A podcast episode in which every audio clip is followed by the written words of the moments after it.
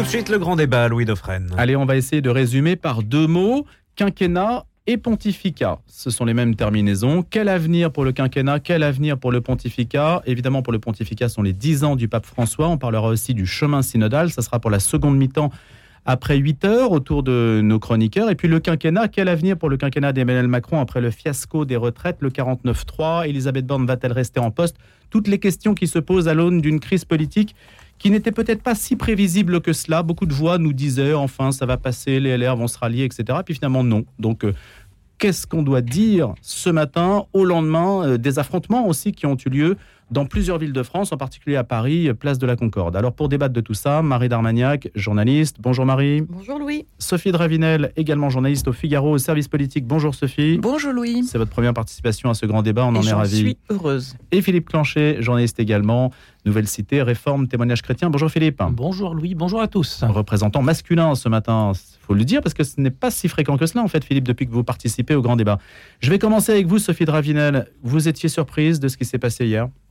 Écoutez, jusqu'au dernier moment, on s'est vraiment posé la question. Il y avait un, fond de l'air qui allait vraiment sur le vote, sur le scrutin. C'est ce qu'Emmanuel Macron avait laissé entendre dans une réunion un peu organisée euh, euh, en dernière minute, comme tout ce qui a été euh, là décidé ces dernières heures. On, on, pensait vraiment aller vers le vote. Beaucoup poussaient à cela dans le gouvernement.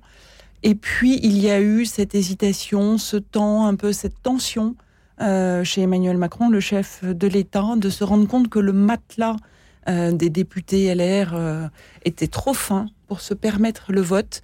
En fait, visiblement... Trop fin, ça veut dire quoi? C'est-à-dire qu'il n'y avait pas assez de marge pour lui, pas la possibilité de s'assurer le vote de cette loi qui est la mère des réformes de son quinquennat.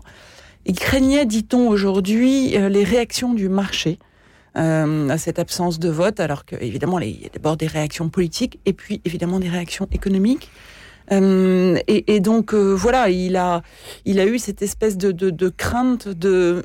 évidemment, Elisabeth Borne voulait aussi beaucoup aller au vote, et ils se sont résolus au 49-3, ce qui est euh, pour beaucoup d'analystes une erreur. Une pour la quantième fois, c'est la onzième fois qu'on l'utilise La onzième fois et surtout c'est la centième fois depuis. Euh, voilà, alors c'est le fun fact euh, que l'on ressort tous, mais de fait, centième, c'est quand même un symbole, c'est quand même quelque chose qui dit un peu la, la, situation dans laquelle nous sommes. Et évidemment, ils n'ont rien à voir avec ceux que pouvait utiliser Michel Rocard, puisqu'aujourd'hui, cet usage du 49.3 est beaucoup plus limité.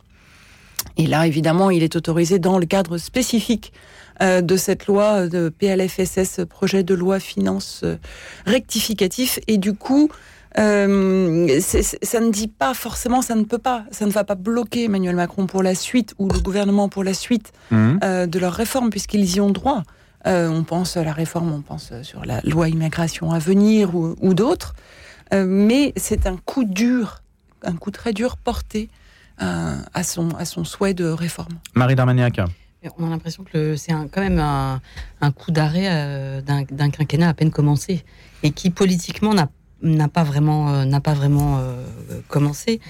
Après, il faut voir pour après sur le plan politique, ça va quand même être assez difficile effectivement de poursuivre des réformes et les grandes lois du quinquennat, effectivement, notamment la, loi, immigration. parce que la, la, béquille entre guillemets LR euh, sur laquelle le, gouvernement comptait beaucoup est en train, été quand même effrité sur un sujet où, bien plus que celui de l'immigration, euh, il y avait un consensus entre, en tout cas affiché, entre euh, la direction des LR et l'ancienne enfin la, Macronie, disons. Ça reste un peu un mystère quand même, parce qu'Éric Ciotti avait dit qu'il ne voterait pas de motion de censure. On, on était parti dans l'idée quand même que les LR euh, Alas, euh, si je puis me permettre, se rallier à, Emmanuel Macron. il, y a, plusieurs choses. Hein. Il y a un, constat, c'est qu'ils ne maîtrisent pas tellement leurs troupes. Et, y a, et, puis simplement, les, moi je pense que les, les, LR, qui est un parti, dans ce qu'il en reste, ce sont beaucoup quand même de, de baronnies locales. Euh, il y a eu des remontées de circonscription. Et les, les députés se sont dit, c'est quoi? C'est cette, cette, retraite mal ficelée, amendée, incomplète, euh, qu'on appuie quand même un peu du bout des lèvres, ou notre circonscription Je pense qu'il y a eu beaucoup de remontées des circonscriptions qui ont fait que euh, les, les, députés, plus que les sénateurs, ont beaucoup hésité. Et effectivement, il y a ce récit du Figaro qui raconte la journée et qui dit qu'il y a eu ce coup de fil entre Olivier Marlex et Elisabeth Borne aux alentours de midi et qui dit en fait on n'y arrive pas, on, a plus de défections prévues. Donc il y a, alors moi je trouve ça intéressant parce qu'il y a du jeu politique. Euh, vous savez, j'aime bien. C'est une revanche de la politique. Voilà, c'est les législatives, si je puis me permettre. C'est-à-dire qu'on voit une situation assez inédite euh, qui est celle de, l'absence de majorité absolue et les conséquences qui se déclinent tout au long euh, de ce deuxième quinquennat. Oui. Et puis le fait qu'un groupe politique ne vote pas comme un seul homme, que les députés ne sont pas godillots. Et Absolument. ça, c'est quand même un signe de vitalité, si on doit voir le côté positif des choses. C'est plus un Parlement Playmobil, en fait. Exactement, pas de gouvernement Playmobil. Philippe Clancher. Oui, dans cette affaire, on découvre un aspect de, euh, d'Emmanuel Macron qu'on ne connaissait pas. On pensait tout connaître de ce bonhomme, mais en fait, la réalité, c'est que il a tout réussi dans sa vie et que pour lui, tout doit toujours fonctionner et que pour la première fois de sa vie, euh, peut-être euh, son dernier échec, c'est peut-être quand il n'a pas pu rentrer à Normal Sup. Hein. Depuis, il a tout réussi dans sa vie professionnelle. Il, après, il a voulu faire de la politique. Il est monté au plus haut sommet. Et là, pour la première fois de sa vie, il est face à un risque. Il a le risque de perdre, de jouer et de perdre eh bien, devant la difficulté, il renonce. Mm. Et ça, c'est quand même, c'est quand même effrayant. C'est-à-dire qu'il ne prend pas le risque bah, de jouer le jeu de la politique. Non, non, bah non, non, ça ne passe. Enfin, c'est pas, c'est pas le jeu. Le jeu, quand on fait passer une réforme dont on dit que c'est la mère de toutes les réformes, que le, tout le quinquennat est basé là-dessus, qu'on n'a pas la légitimité du peuple. Ça, tous les sondages l'ont montré. Euh, que tous les syndicats sont opposés à cette règle, y compris les réformistes, euh, y compris euh, la CFDT. Euh, y compris la CFTC, qui ne sont pas des bouts de feu normalement. Donc voilà, donc la seule légitimité qu'il pouvait avoir, c'est objectivement l'Assemblée nationale. Il n'a pas pris le risque de l'avoir. Il aurait pu gagner, il aurait pu perdre. Il n'a pas voulu jouer c'est quand même, c'est quand même, je, ne sais pas comment, euh, quelle légitimité peut avoir un homme politique qui ne, euh, n'accepte pas ce jeu-là. Oui, enfin, euh, quand on mène une réforme politique, c'est compliqué. Des fois, on renonce. dans, le passé, il y a, plein de, gouvernements comme ça qui portaient des, qui portaient des, choses importantes. On, peut penser à la, la réforme sur l'école qu'a monté Mitterrand dans les années 80. Il y croyait, c'était très important pour lui. Il a joué, il a perdu il a renoncé, cette réforme n'est pas passée, le ministre de l'Éducation nationale a sauté, et puis le jeu a continué. Donc ça ne veut pas dire que Macron soit fini en politique parce qu'on n'est jamais mort, mais ça montre au moins que c'est quelqu'un qui, devant l'adversité, devant la difficulté, est incapable de jouer le jeu. Euh, le jeu vraiment démocratique, parce que ce 49-3, c'est pas, c'est pas sérieux sur, sur des petits dossiers un petit peu technique quand on est empêché, par exemple le budget, il faut bien que le budget passe, mais cette réforme-là, elle n'a strictement aucune légitimité aujourd'hui. La gauche le dit et, elle a beau jeu parce que parce qu'effectivement, elle a raison. Donc on découvre quelque chose peut-être d'un petit peu décevant pour tous ceux, qui pensaient que euh, qu'Emmanuel Macron révolutionnait la politique, que c'était une autre façon de gérer, mais là devant le devant l'obstacle, il cale. Est-ce que ça ouvre une crise politique à présent? Parce que si la gauche dit, bah voilà, on va continuer, ça, on remet une pièce en fait dans euh, le jukebox de la manifestation, là, Sophie Dravinel, non? Oui, absolument. Alors, il faut voir jusqu'où ça peut aller, de quelle façon euh, les choses peuvent s'étendre. C'est vrai qu'hier soir, les images qui ont été euh, projetées en boucle sur les écrans des tensions dans beaucoup de, de villes moyennes, voire de petites villes ou de sous-préfectures, qui ne sont pas des petites villes, mais d'autres petites villes. Euh, et c'est ça qui est assez marquant depuis le début de cette réforme des retraites, c'est le fait que euh, l'affaire ne soit pas que parisienne. Et, donc elle touche toute la France. Et là, il y a des échos euh, des Gilets jaunes, euh, c'est-à-dire vraiment d'une implantation sur tout le territoire, d'une protestation sociale qui dépasse, selon moi, le seul cadre de la loi sur les retraites. Et, et, on a vu hier soir, hein, c'est cette espèce de déclenchement euh, j'ai repris mes réflexes gilets jaunes, euh, de prendre mon vélo pour aller à droite, à gauche euh, dans Paris, voir un peu ce qui se passait. parce que voilà, ce sont ces petits groupes un peu épars qui, qui, partent mettre le feu. aux poubelles et évidemment en ce moment les poubelles voilà ouvrent les bras aux, manifestants et, et, de fait il y a vraiment une crise politique devant nous. On ne sait pas exactement quelle forme elle va prendre. C'est sûr que là, Elisabeth Borne un peu euh, euh met son, son, son, son mandat, euh, enfin pour peu, non pas son mandat, mais enfin disons son poste euh, en jeu. C'est elle qui a été envoyée sur TF1. Oui, absolument. C'était sans doute le contrat, c'est-à-dire si elle perd, elle va, c'est elle qui va dans les médias. Si elle, gagne, c'est Emmanuel Macron qui sera allé dans les médias. Voilà, oui, mais disons que. Bon, là, elle est vraiment, elle est sur la sellette, on peut dire. On va voir, pardon. Vous pensez qu'elle va sauter bientôt? C'est pas impossible, c'est pas impossible. Euh, on, verra euh, en fonction de la motion de censure, évidemment. On, on verra en fonction du, du rythme de hein, l'initiative. Oui, alors il va être déposé, ça y a aucun doute. Il va être déposé par Lyot, qui est le groupe euh, qui, qui, qui, est un petit peu hétérogène, mais dans lequel émerge Charles de Courson, qui est la hype Courson. On se demandait, après 26 ans de mandat, si ça allait lui arriver un jour, mais il est pour moi une figure, mais ça on pourrait y revenir, mhm. mais euh, ça ferait une émission en, en elle-même. Il est une figure aujourd'hui de ce gaullisme social euh, auquel certains Français peuvent vouloir faire appel de droite comme de gauche, bon voilà, ou, ou euh, gaullisme social fantasmé ou, ou, réel. En tout cas, il, il représente une aspiration et euh, il, euh, il, peut attirer euh, sur lui un consensus. Mais enfin, est-ce que les députés arriveront à 287 euh, voix, c'est-à-dire il faudrait 30 LR. Pour l'instant, nous n'y sommes pas. Et du coup, on, se dit bon, euh, ça va peut-être, bon, ça, ça, cette motion de censure, elle va pas passer. Après, il y a la réinitiative, le, le RIP, le référendum d'initiative populaire. Et là, il faut aussi un grand nombre de députés, il faut un grand nombre de Français. Nous n'y sommes pas non plus. Donc c'est pour ça que l'issue, on a du mal pour l'instant à la dessiner.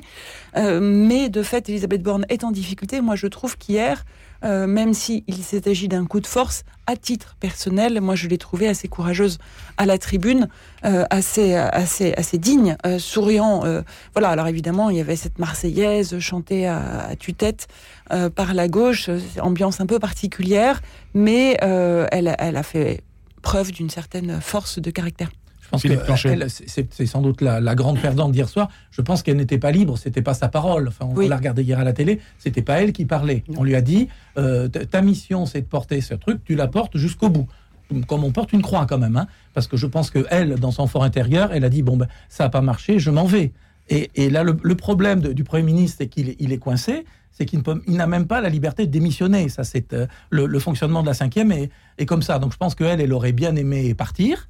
Euh, voilà, euh, elle, elle, se sait un peu, elle se sait un peu condamnée. Il y avait une belle image à, à l'Assemblée. À un moment, on voyait euh, Olivier Dussopt et puis le, le, le, garde des sceaux qui était juste derrière, qui lui mettait la main sur l'épaule pour dire bah, je suis avec toi, mon, je suis avec toi, mon pauvre gars, t'es dans la panade. Lui aussi, il a perdu. C'est évident qu'il ne va pas rester. Je, on peut penser qu'il y aura un remaniement ministériel, voilà. Mais alors après, on peut penser que des fois, l'honneur de la politique, c'est de partir quand on a échoué. Et je ne sais pas si ça existe encore, ça. Et euh, par exemple, le, Olivier Dussopt, est-ce qu'il n'aurait pas dû dire hier soir, bah, j'ai échoué, je m'en vais? Ou alors, est-ce que c'est interdit quand on est ministre de, de partir? Parce que je ne vois pas comment il peut se représenter euh, de, devant, le, devant la représentation nationale. Enfin, je ne vois pas comment on tous a, ces gens-là peuvent continuer à travailler. On a le sentiment qu'Emmanuel Macron décide beaucoup. Donc attendons un peu. Est-ce qu'il y a un soutien présidentiel à, à, ces soldats qui sont en première ligne? Relatif. Relatif, on ne l'entend pas. Oui, bah, relatif, il, ça veut dire que bon, il, a, il a été, il a été très. Je, je, pense que Emmanuel Macron n'a pas a bien envoyé euh, Emmanuel, euh, Elisabeth Borne euh, en première ligne pour euh, en cas d'échec ou en tout cas en cas de passage en force, ce qui va être le cas.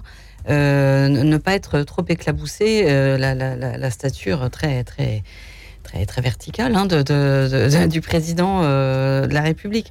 Après, sur le plan politique, j'avoue que pour reprendre ce que vous disiez tout à l'heure sur ce refus de de, l'épreuve en fait, hein, ce refus du risque, moi j'avoue que je suis un peu étonnée de cette réforme des retraites, qui est une réforme technique, euh, elle a une connotation sociale euh, gigantesque en, ce moment, euh, qui dépasse effectivement complètement le cadre de, cette réforme. Donc le contexte est quand même assez explosif en, cette période d'inflation quand même galopante, etc. Les manifestations quand même ont été une réussite en termes de nombre malgré le contexte. Donc c'est quand même assez, intéressant et qu'il ait choisi ce, ce, cette espèce de, de, coup de force. Sur le plan politique, c'est un peu étonnant quand même. Euh, Il s'est mal pris. On aurait pu faire autrement. Il y a eu des problèmes de communication, ça, ça c'est sûr. Et puis, euh, si vous voulez, ce, aussi bien ce coup de force, mais en même temps, il faut quand même rappeler que le 49.3, c'est dans les institutions. Hein. C'est pas non mmh. plus. Euh, oui, il a pas fait un coup d'État. Ah, oui. De même que la motion de censure. Voilà, mmh. l'un et l'autre. Euh, maintenant, ceux qui, ceux qui, moi, je trouve que de vue d'un parti, d'un point de vue de simple, simple électeur ou de, ou de quelqu'un de, de, base, un Français de base, euh, à partir du moment où le 49.3 est, est dans les institutions et la motion de censure aussi, si on est contre, on vote la motion de censure, quelle que soit la personne qui la dépose. Et là, euh, on va retrouver évidemment euh, cette logique de parti, et notamment de, la part de la NUPES. Ce que les LR n'ont pas pratiqué, effectivement.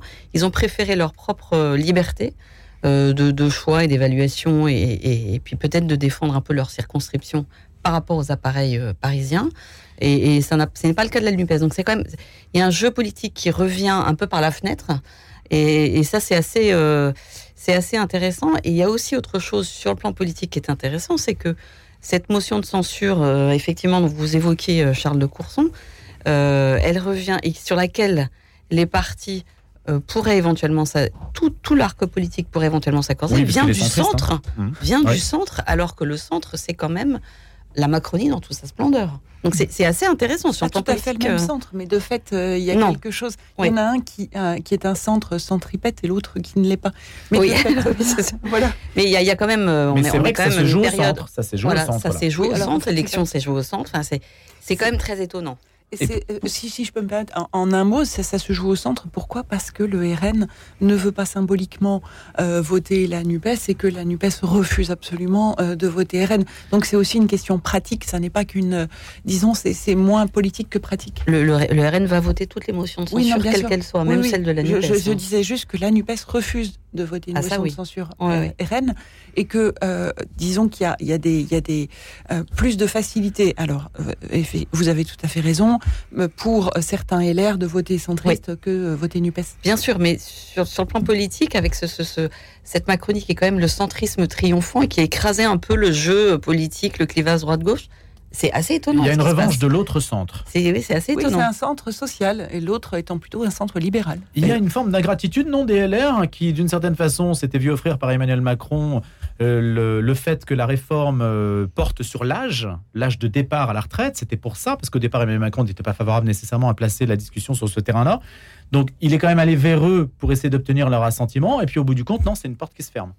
Bah, c'est un petit peu le jeu politique. On sait très bien Oui. que dans Enfin, le- le- les, les- les LR continuent à se venger. Ils vont se venger du fait que euh, que Macron les a siphonnés pendant des années, que que, que ça soit la zizanie dans leur parti, parce qu'ils ils, ils sont quand même en très très grande difficulté. Ils ont un problème de ligne euh, considérable, tout ça. Donc ils, ils jouent là-dessus. Donc mais là, ils se remettent à oui. exister, là. Du coup, Euh, oui, non oui, ils se remettent à exister. Et alors, pour, pour revenir sur, Ah, sur la, la position de Macron dans ce débat, euh, elle, elle est, euh, il, Macron est, est, est aujourd'hui en, en difficulté aussi parce que pendant les deux mois, il a laissé effectivement, on l'a dit, Elisabeth Borne gérer tout seul, mais il était loin. Et ça, les Français n'ont pas aimé. Chaque fois qu'il y avait une manifestation, on se demandait où est Macron. Il Macron, il était sur l'agenda international. Oui. Il n'était pas du tout. Il, avait l'impression qu'il ne s'occupait pas du tout de ce sujet-là, alors que c'est un- une angoisse forte pour la pour la population. Et puis hop, il revient au moment où ça commence à devenir compliqué. Il reprend les rênes. Il dit maintenant, c'est moi. Vous venez tous chez moi. Et finalement, la décision, ce n'est pas euh, la première ministre, ce n'est pas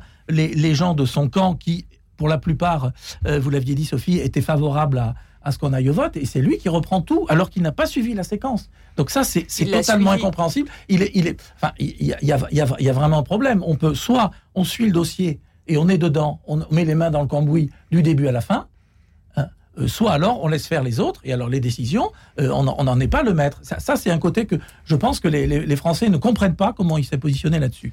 Si je peux me permettre, euh, Emmanuel Macron a une qualité qui avait été observée avant euh, son arrivée au pouvoir, qui est celle de suivre beaucoup de dossiers en même temps, qui est un esprit particulièrement euh, brillant. Euh, il ne s'agit absolument pas d'un jugement de valeur que je porte, mais euh, d'une réalité. Je, je pense qu'il pouvait parfaitement être à l'étranger, à l'international, être comme pour la dernière fois à Kinshasa, au Congo, dans une espèce de fête extérieure totalement improvisée, un peu surréaliste, avec euh, un représentant du gouvernement, un chanteur local, euh, pendant que les journalistes n'avaient pas le droit de le suivre, étaient dans l'avion présidentiel bloqué. Euh, sinon, on leur, euh, on les, on les menaçait de, de, de les laisser euh, seuls euh, à Kinshasa. Et donc, c'est une séquence qui n'a pas pu être suivie par la presse. Euh, mais de fait, Emmanuel Macron est très au fait de ce dossier tout de même.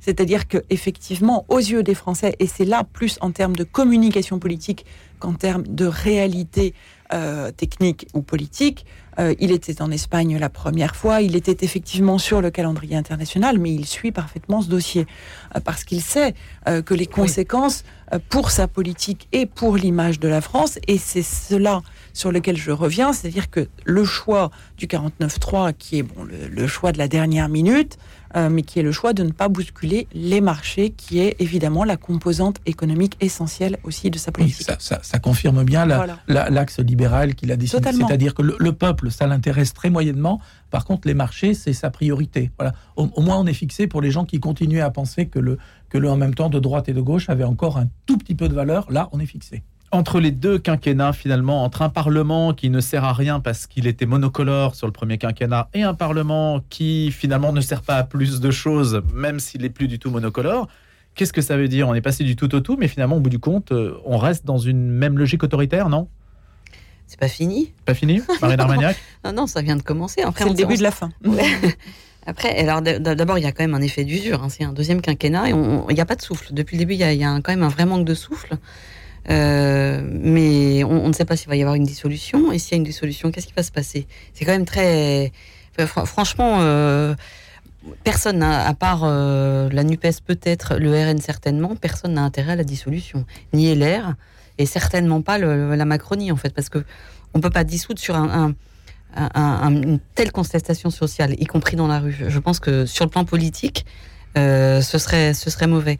Moi je, moi, je pense que ça va passer de toute façon et qu'il y aura un, remaniement.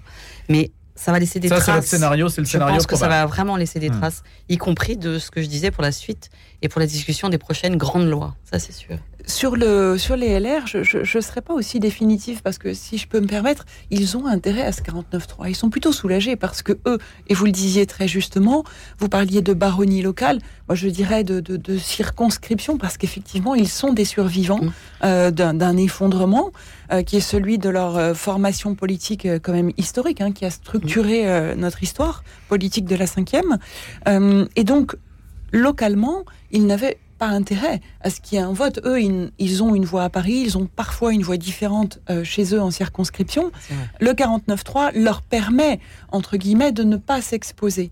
Et en cas de dissolution, euh, ils pourraient, évidemment, beaucoup plus peut-être que ceux euh, de, Renaissance, c'est-à-dire du parti macroniste, revendiquer d'être cette opposition, d'être les faiseurs de roi, les kingmakers comme on dit, d'être ceux qui sont le, une cheville euh, alors je ne dis pas prendre sur le Rassemblement national parce que en ce moment, effectivement, le terreau euh, peut aller euh, vers le Rassemblement national, même si ça n'est pas une évidence, mais il pourrait y avoir une reprise et un redressement des républicains, même si effectivement chez eux, il y a des voix divergentes. Dernière réflexion rapide, Philippe Clanchet. Oui, si effectivement il a dit dissolution, attention, le grand perdant, ça va être la démocratie, parce que le taux de participation, vu ce qui se passe actuellement, vu ce qu'on a vu hier, va être encore plus catastrophique que d'habitude. Et ça, c'est un véritable drame.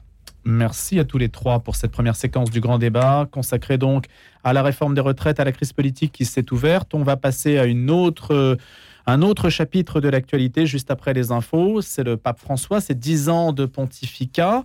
Quelle leçon, quel regard, quelle analyse Juste après Simon Tatro et les infos de 8 heures. Votre conjoint est malade ou handicapé? La Fondation OCH vous propose une journée de ressourcement avec d'autres conjoints concernés le 24 mars à Paris. Au programme, table ronde, atelier thématique sur la communication dans le couple, groupe de partage et activités de détente. Plus d'infos sur www.och.fr ou au 01 53 69 44 30. Regarde ma fenêtre, tu vois rien? Bah ici, tous ces euros qui passent à travers. Moi, si j'étais toi, j'irais à la maison de la fenêtre. Écoute.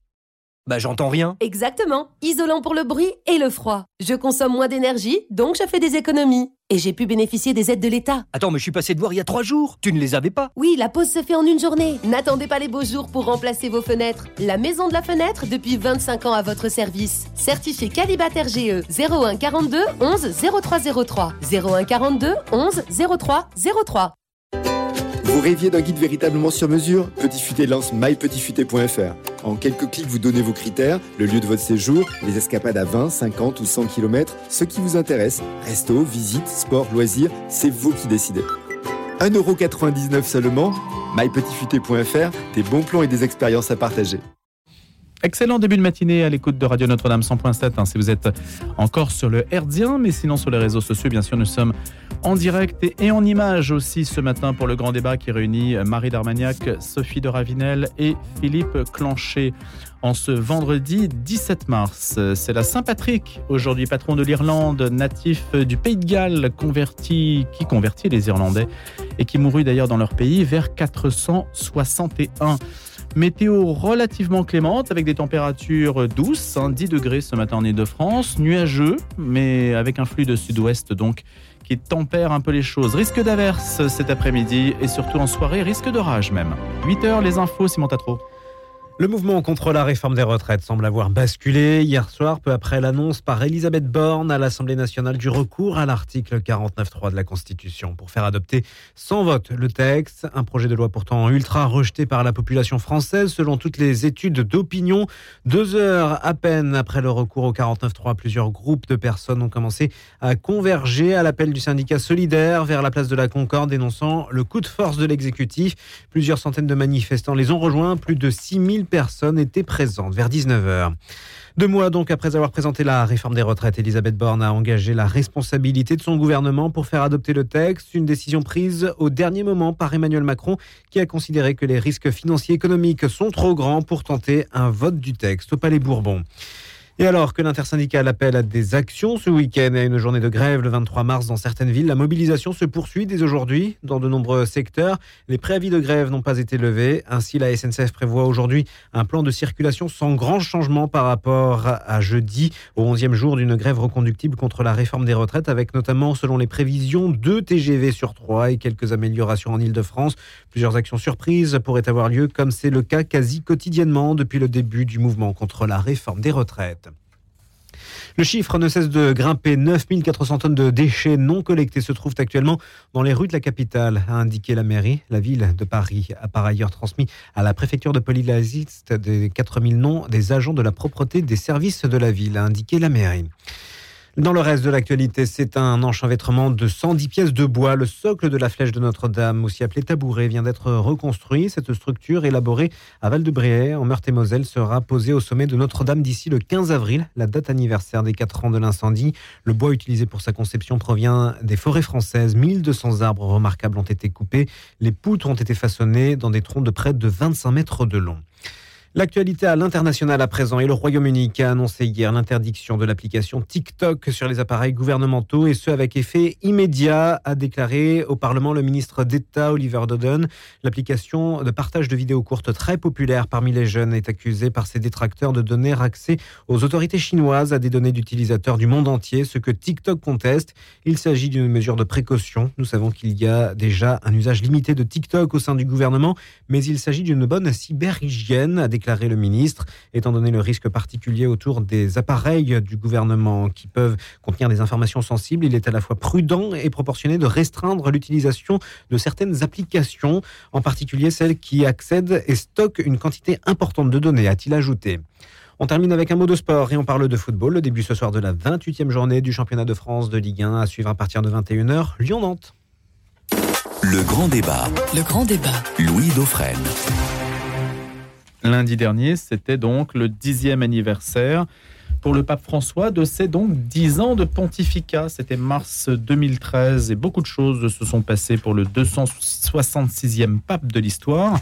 Successeur du pape démissionnaire Benoît XVI, qui était déjà un événement en soi, puisque la renonciation de Benoît XVI a été une sorte de coup de tonnerre dans le ciel de l'Église.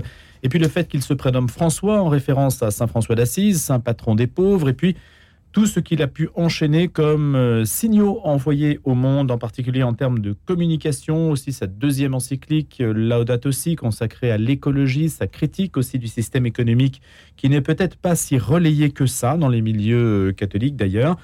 Et puis tous les aspects évidemment qui concernent aujourd'hui la morale sexuelle, les abus sexuels aussi, qui l'ont beaucoup exposé. Que retenir de ces dix ans de pontificat, même si dix ans, c'est en fait une date surtout journalistique, parce qu'un pape, d'ailleurs le pape François l'a dit, il n'est pas un chef d'entreprise, il n'est pas censé faire le bilan de son action. Donc euh, euh, s'il l'a fait dans les médias italiens, euh, peut-être n'est-il pas assimilable à un responsable politique, d'ailleurs, qui est élu comme l'est Emmanuel Macron. Donc si on doit justement mettre en balance les deux actualités, peut-être y a-t-il une différence vous verriez les choses comme ça, Philippe Clancher d'ailleurs? Est-ce qu'il est tenu de faire un bilan, le pape François, pour ces dix ans hum, Je crois que dans le, dans le monde médiatique dans lequel on est, ça fait partie de l'exercice et que tout le monde de toute façon fait le bilan et que c'est difficile de vouloir s'extraire. J'ai toujours un problème avec cette institution qui se place toujours en disant euh, je ne suis pas comme les autres, donc on ne peut pas me demander de faire ceci, de faire cela, parce que je suis en dehors du temps. Non, non, euh, euh, c'est comme tout le monde, on peut regarder ce qui s'est passé, ce qui a marché, ce qui n'a pas marché, et quelles sont les grandes nouveautés qu'apporte ce, ce pontificat. Alors effectivement, il y, a, deux colonnes. À mon avis, dans la colonne négative, il n'y a, pas de grande révolution. Enfin, il a été nommé pour faire des grands changements puisqu'il est arrivé après une période de trouble.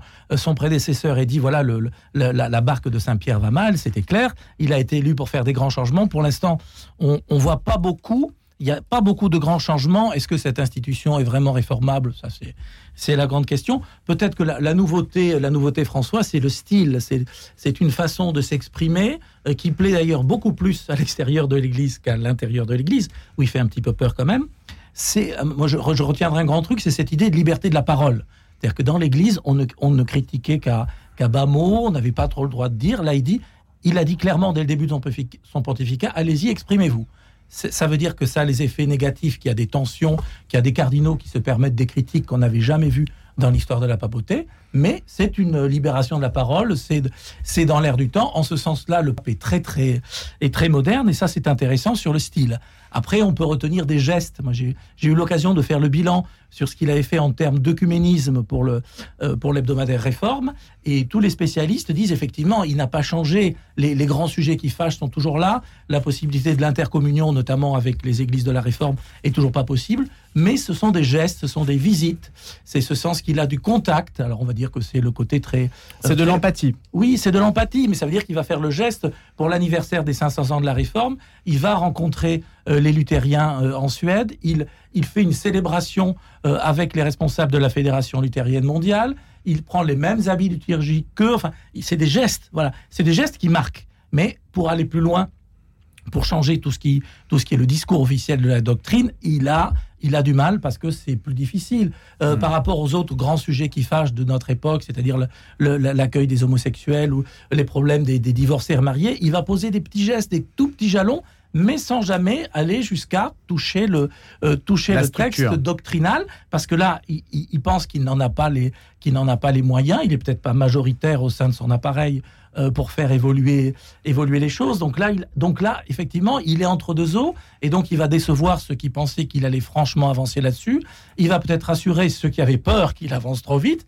Donc il est, mais en même temps, c'est le jeu de, de cette institution. Il, voilà. C'est un peu du en même temps, en fait. Oui, bah, euh, il, est, il est obligé d'aller à son rythme en se disant aussi, je lance des pistes et peut-être que mon successeur sera, sera libre hmm. d'avancer. En fait, c'est la position qu'avait euh, Paul VI au moment où il, décide en 68 de ne pas bouger euh, sur la question de l'accès de la contraception pour les couples mariés avec humanité. Il dit Moi, je me sens pas de le faire, mais ça sera à mes successeurs de se reposer la question plus tard. Alors, est-ce que l'avenir dira que, que l'Église peut évoluer sur un certain nombre de points? On, on ne sait pas, mais on a l'impression qu'il est un petit peu entre deux eaux. Un pontificat en petite réforme avait titré euh, Libé, donc c'est un petit peu l'esprit euh, dans lequel vous êtes, Philippe Clonchet. Sophie Drévinel. Écoutez, moi, je, voyais euh, donc François, évidemment, c'est ce prénom. Alors tout le monde l'a dit, on l'a déjà répété, mais moi, je, trouve ça important de le, redire. François, c'est vraiment la pauvreté, l'interreligieux et l'écologie. c'est les symboles de ce, de ce hmm. prénom. Et c'est vrai que moi, j'avais été marquée par ces premiers mots. Alors évidemment, tous, euh, j'ai plus été marquée par Jean-Paul II, parce que j'avais suivi l'actualité religieuse au Vatican euh, sous le, pontificat de, Jean-Paul II entre 2000 euh, et 2005 à peu près. mais c'est vrai que quand le pape François est arrivé au balcon, euh, c'était vraiment l'échange entre un évêque et son peuple, vescovo et popolo. Et, de fait, euh, c'était un petit peu la préfiguration de ce pontificat euh, quand il demandait la bénédiction au peuple. Cette image qui était quand même assez forte, on s'en souvient, quand il était courbé devant la foule rassemblée place Saint-Pierre en silence. On se souvient des mots de Jean-Paul II, n'ayez pas peur. On se souvient. Et moi, c'est ça qui m'avait marqué, c'est ce moment de silence. voilà on s'attendait à des grandes choses, mais de fait, euh, moi, je, je, alors je ne suis plus euh, commentatrice religieuse, donc je regarde d'un peu plus loin, mais de fait, euh, j'ai quand même vu et été marqué alors par les textes. Vous parliez d'une réception peut-être moindre des textes économiques de ce pape, mais je dirais en Occident, sans doute pas ailleurs dans le monde. et je dirais aussi que quand même ces questions du synode, des synodes, ont marqué l'Église et il est dans la poursuite de ce qu'ont entrepris avant lui, moi je dirais à partir de Jean-Paul II, Jean-Paul II et Benoît XVI, il poursuit, il est un peu aussi, euh, on, le critique, là je parle, c'est un, un, regard assez global, on, critique beaucoup des actions qu'il a menées, il a aussi beaucoup hérité de ce que n'ont pas fait ou ont mal fait ses prédécesseurs. Et en ce moment, on est en train de découvrir pas mal de choses, d'ailleurs y compris sur Jean-Paul II, en matière euh, de, de, soupçons sur une gestion qui serait pas parfaite, euh, des questions de, de crise sur les abus sexuels dans l'Église. Et moi, pour avoir suivi ça, à Rome de très très près. Euh, j'étais là lorsque tous les cardinaux dans les années 2000 sont arrivés en courant, en levant leur robe, si je puis me permettre, pour aller se mettre sous la protection euh, du Saint-Siège euh, dans les cas d'abus. Et, on voyait bien qu'il y avait des gros problèmes, y compris chez les plus conservateurs, qui passaient, je parle américain, et influenceurs, faiseurs de pape, et qui passaient des prêtres accusés et confirmés de, de, de, de pour abus sexuels d'un diocèse à l'autre et, et, proposait de l'argent aux familles. Euh, et ça, euh, c'est inacceptable, c'est intolérable. Et ça a été poursuivi. Moi, j'avais suivi toute l'affaire des légionnaires du Christ à l'époque de, de, Benoît XVI, qui, quand il était euh, cardinal Ratzinger, disait il n'y a que la solution biologique pour le fondateur euh, Marcel Massial, si mes, mhm. ma mémoire est bonne. Solution biologique, qu'est-ce que c'est? C'est-à-dire, eh ben, il n'y a plus, on ne peut qu'attendre sa mort. Euh, et, c'était mais terrible sur cette incapacité de réforme. Et, on voit bien quand la barque coule à la fin du pontificat de Benoît XVI à quoi ça faisait allusion. Et donc que pouvait faire le pape François en arrivant? Là euh, et, pour moduler. Et après je termine parce que je suis trop longue. Ces synodes, moi m'ont semblé assez marquant qu'on soit d'accord ou non sur la famille aussi bien avec la question des divorcés mariés, sur la question du synode pour l'Amazonie qui est comme une sorte de pré-écho à ce qui s'est passé ensuite euh, en, ce qui se passe en Allemagne. On va y venir justement. Voilà, et, et, de voir, et de voir sur la liturgie cette espèce de, de, schisme qui se passe aux États-Unis, parce que je trouve qu'on n'en parle pas assez, mais ce qui se passe là-bas, euh, c'est assez impressionnant. Euh, moi, j'ai une sœur qui vit là-bas, j'ai quelques échos locaux euh, de, cette, de cette séparation schismatique liturgique, et qui est là aussi, et quoi qu'on en pense, le fruit d'un geste posé par Benoît XVI, était-il bon ou non, et de cette impossibilité comme à digérer le Concile Vatican II ou avoir de revanche au sein de l'Église en permanence. Euh, tout ça me semble extrêmement compliqué et donc euh, ce pape euh, n'est pas que l'héritier de son propre bilan. En fait, que ce soit l'Église américaine ou l'Église allemande, pour des raisons différentes, il se retrouve face à deux crises quand même importantes, de nature différente, mais qui touchent des pôles aussi qui s'opposent. Marie Darmagnac.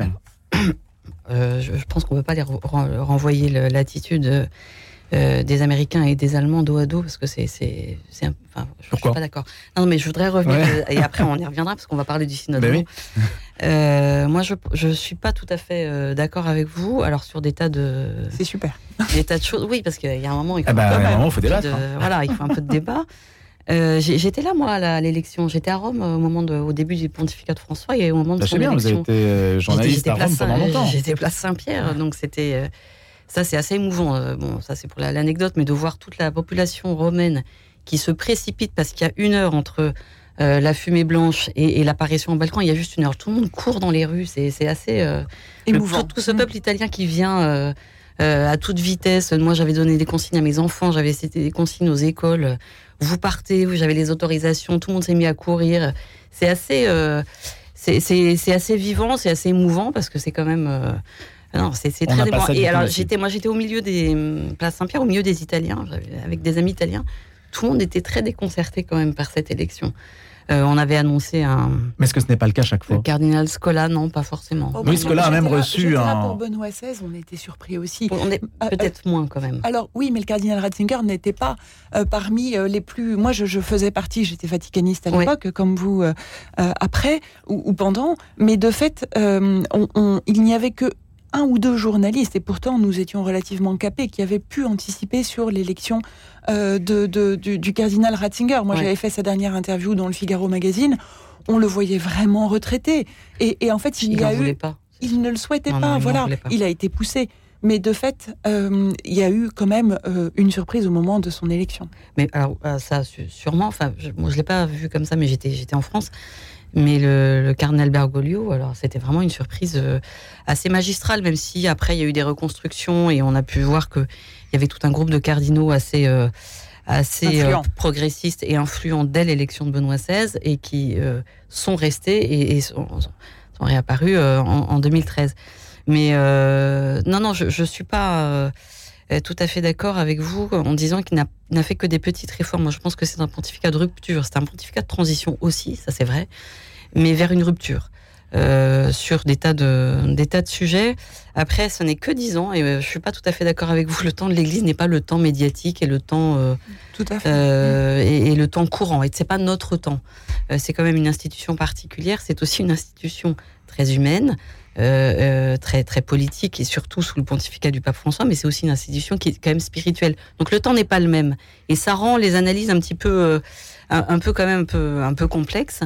Euh, Il y a eu quand même de, de des, des par rapport au pontificat de Benoît XVI de vraies ruptures et Sauf, là, je suis pas tout à fait d'accord avec vous sur la gestion des, des, des abus sexuels. J'avais fait un papier dessus sur ce qu'avait fait Benoît XVI. En fait, il a fait énormément. Ah oui, il a vraiment ça- lancé le. Il a fait vraiment énormément, euh, sur- et sur tous les continents. Et, et je sais que à la fin du pontificat de Jean-Paul II, il revenait régulièrement parler du cas des légionnaires du Christ, et on lui opposait un peu non une fin de recevoir. Non, non, mais je suis tout à fait d'accord. Euh, donc, je il a pris les choses en main solutions- dès le début. Quand je parlais de solutions biologiques, c'est justement parce qu'il sentait et il était gêné de ne pas avoir les mains libres. C'était à l'époque de Jean-Paul II. oui, où il c'est ça. disait solution Hmm. biologique parce que euh, on, on- on peut difficilement faire autrement. Mais de fait, euh, l'Opus Dei d'ailleurs a pas mal aidé euh, à la résolution du cas des légionnaires du Christ, sans doute un peu par euh, Qui était un cas extrême. interne. Oui, tout à fait. Voilà, il a quand même pris les choses en main dès le début de, de, de son pontificat de façon assez énergique, avec les évêques. Enfin, Et quand vous dites rupture, Marie les- Darmagnac, quand vous dites rupture, là, pour aller euh, dans la discussion avec Philippe, Sophie, etc., là-dessus, euh, qu'est-ce que ça veut dire, euh, rupture? Ben, le- autant le, le pontificat du- de Benoît XVI était un pontificat de pacification, avec toutes les, les composantes et la- de, de, tout- de toutes sortes de, de l'Église, autant celui du pape François est un, est un pontificat quand même de, de polarisation. Enfin, la façon il déchaîne les passions, la façon dont on en parle le montre bien. Euh, il y a l'aile euh, l'aile plutôt conservatrice de son, de son Église qui est quand même mise très, euh, très de côté et, sur lequel il insiste à longueur d'interviews, notamment beaucoup dans, dans les interviews qu'il donne à la revue jésuite, la, la Civiltà Cattolica, mais aussi dans d'autres. il s'exprime beaucoup dans la presse et dans la presse italienne. Il le dit à plusieurs reprises, même plusieurs fois, dans, par exemple, des mêmes textes. Il revient euh, en disant que tout ce qui est conservateur et traditionnaliste, il veut vraiment les, les, les, les éliminer quand même de, de, de la surface de l'Église. Alors c'est c'est quand même euh, pour un, le, le C'est votre Pour le terme ou c'est du verbatim euh, non, c'est pas du verbatim, mais euh, il dit quand même qu'il ne veut pas lâcher ça. Ouais. Il ne veut pas lâcher le sujet. Comme Et c'est ça, Pisarque voilà. à son époque. Voilà. Et, et donc, si vous voulez, c'est pour le, le- celui Donc- qui devrait être le père de tous les catholiques, c'est quand même un peu surprenant. C'est un peu déstabilisant. Il a des, il a des méthodes assez, assez surprenantes. Et puis, sur le plan théologique, il y a une certaine rupture ou en tout cas un parfait accomplissement de Vatican II. Euh, il y a une évolution de la théologie, c'est-à-dire qu'elle n'est plus, elle est beaucoup moins christocentrée. Elle est plus, le, le- le peuple, c'est le Christ en fait. C'était le nouveau Christ. Et ça, c'est c'est quand même, et ça, c'est. Alors là, il y a des livres et des écrits dessus. Je vous renvoie à toute sa, tout- tous ces écrits, tous ces sermons. Euh, c'est- une vraie évolution et c'est pas loin d'être une rupture dans la théologie de l'Église. C'est sa version je- du populisme. hein. je- je- je suis le plus, populisme euh, chez lui est positif d'ailleurs. hein, je suis plus, euh, je, suis moins, comment dire, je, pense qu'il a beaucoup plus fait et agi d'une façon réformiste, voire presque révolutionnaire, ne serait-ce qu'effectivement dans le style, ça c'est sûr, et dans le fait que pour lui, le chemin, le processus est aussi important, et ça c'est quand même très nouveau, que le but auquel on veut arriver. Euh, et les deux se confondent. Le, le- le- le chemin est un but. Et ça, c'est c'est quand même, c'est quand même très, Hmm. très, très révolutionnaire. Donc vo- voilà, je, je suis pas tout à fait Philippe va vous répondre. Philippe Clanchet. Euh, oui, Marie, vous évoquez la question du temps, la fameuse question du temps de l'Église. Ça, c'est quelque chose que je que j'aborde souvent, euh, souvent à ce micro. Et l'Église catholique aujourd'hui n'a pas le temps. C'est-à-dire que c'est une institution qui, du moins euh, dans l'Occident dans lequel nous vivons, est en train de se casser la figure à une vitesse vertigineuse. L'exemple allemand le montre bien, mais il y a d'autres pays où c'est le cas et où, et où ça va, ça va tomber dans les décennies qui viennent. Donc, il faut que l'Église arrête de se dire je suis dans un autre temps euh, pour des questions théologiques, eschatologiques et tout ça. Elle doit elle doit quand même gérer. Et aujourd'hui, tout va très vite. Le temps de la société s'accélère. Et si elle n'arrive pas à comprendre qu'il faut prendre des décisions plus vite, eh bien, elle, court à sa perte. Moi, quand j'entends des discours pour dire oui, mais vous comprenez, l'Église n'a pas encore euh, complètement compris et intégré dans sa façon de penser le Concile Vatican II. Mon Dieu, c'était les années 60. Qu'est-ce que le monde a changé depuis? Pourquoi elle, peut s'octroyer le droit de ne pas en tenir compte et de marcher à petits pas là où la vie galope. À mon avis, c'est une, c'est une faute. Donc si- un rapport au temps oui, qui est ce rapport, au, ce rapport au temps, il est, euh, il est dramatique. hein. Si on veut s'adresser, comme le dit le, le Concile, aux hommes, aux hommes de notre temps et à comprendre ce qui se passe dans la société des gens et pas dans la tête de, de- de vieux, de vieux messieurs qui sont coincés dans leur, euh, dans, dans leur palais, il faut faire cette attention, cette attention au temps. Donc il faut que le pape, il faut que le pape accélère. Alors je suis d'accord avec vous, Marie, sur ça. Tout ce qu'il a fait avancer en question de théologie, sur la fameuse théologie du peuple, qui est quelque chose qui est très latino-américain, que nous en Occident nous avons du mal à comprendre, et c'est pas la tradition européenne. Ça, c'est très intéressant. Mais après, quelles conséquences ça peut avoir? Encore une fois, l'Église maintenant doit aller vite, ou alors elle, elle considère que c'est pas grave, qu'elle va avancer à son rythme et qu'elle va et qu'elle va se casser la figure et vivre avec 1% de la population. Mais il y a plus de catholiques dans le monde qu'il y en avait il y a 50 ans. Aujourd'hui, Et ils ne sont pas là où. Voilà. Enfin, cela dit, en écoutant Radio Notre-Dame, vous pouvez être partout dans le monde. hein. Oui, absolument. Et, et- et sur Internet, comme à la radio. Bien sûr. Voilà. Non, non, mais là où nous sommes finalement d'accord, euh, Marie, c'est que euh, euh, nous sommes complètement, en fait, on, on est raccord sur la forme. Euh, C'est-à-dire qu'effectivement, moi, je pense qu'il y a une rupture. Et cette rupture, je, je- je le disais par les synodes, l'expression par les synodes. Et Aussi. les synodes, c'est ce que vous dites, c'est le chemin, c'est bien le, le sens profond du synode en grec. C'est le chemin et c'est la façon d'avancer euh, vers un objectif. Moi, ce que je pense, c'est que euh, un des changements euh, forts qui est entrepris par ce pape et qui est à venir, puisque c'est le synode sur la synodalité qui est appelé pour les temps qui viennent, les automnes, les deux automnes qui viennent, c'est celui de la gouvernance de l'Église. Et c'est là où effectivement nous sommes sur un autre temps.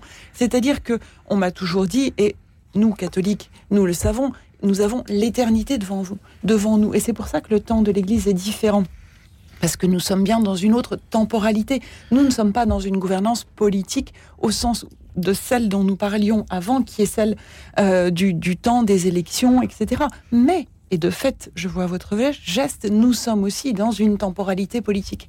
Et donc, il y a tout ce rapport, cette ambiguïté, et qui est celle euh, de la gouvernance, c'est-à-dire que la réforme engagée, et d'ailleurs on, le- on le voit sur l'Allemagne, c'est celle du rapport à cette monarchie spirituelle qui est celle Absolument, c'est la structure. C'est la structure de l'Église et c'est celle des évêques. Et c'est bien ce rapport aux évêques qui est en cause aussi dans le synode en Allemagne. Et c'est bien ce rapport aux évêques qui est en cause aux États-Unis parce que nous avons aux États-Unis plusieurs évêques qui sont en rupture. Nous avons euh, parce qu'il faut que je les retrouve, celui de Denver, de Portland, de Phoenix, de Springfield, euh, et le dernier, Thomas euh, Prapoki, qui est le futur Donc en rupture conservatrice, hein, c'est l'inverse de l'Allemagne. hein. conservatrice, mais en rupture quand même. Mm. Et donc, c'est le rapport aux évêques. Et moi, c'est ça qui m'intéresse, quels que soient les avis que l'on porte, c'est le rapport à l'autorité et donc le rapport politique dans l'Église et euh, auquel est confronté François, le pape François, parce que justement En lui, particulier avec les conseils synodaux Oui, qui doivent être voilà. des structures d'accompagnement ont- de l'évêque, mais qui peuvent aussi le court-circuiter. absolument, et, et- et c'est ça le, le Mm. problème dans un sens comme dans l'autre. Un mot sur le synode allemand, parce que je suis désolé, on, on se quitte dans une minute. Alors c'est c'est grotesque de parler de ce sujet en une minute, mais,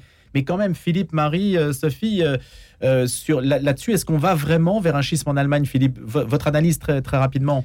Euh, Je précise qu'on refera des émissions sur le synode allemand, on aura l'occasion d'y revenir plus, Et, et plus la- la tension est très très forte. Je ne vois pas comment les Allemands qui sont engagés dans un, dans un chemin de, de recherche d'une façon de faire Église un petit peu, un, petit peu différente, je ne vois pas comment, comment ils pourraient se, euh, se coucher devant les, les, réactions du, les réactions du Vatican, qui de, de dire ces, ces éternels arguments comme quoi ça, euh, ça blesse la, rupture, la rupture de la communion et tout ça. Mais il va falloir gérer. Qu'est-ce qu'on préfère? Une rupture de, euh, une rupture de communion et de vision comme quoi euh, dans, toute l'humanité, l'Église doit se comporter avec exactement les mêmes règles sur toute la planète, ou le fait que eh des millions d'Européens quittent l'Église catholique parce qu'ils ne, parce qu'ils ne la comprennent pas et qu'ils ne la supportent pas. Il va falloir euh, gérer ça. Le, le, le schisme, il est, il- on n'en est pas loin. Allez, on met trois points de suspension. Je suis désolé, on est obligé de se, se quitter. Merci Philippe Clanchet, Sophie Dravinel, merci beaucoup d'être venu encore ce matin. Enfin, une première fois ce matin, et puis j'espère d'autres fois.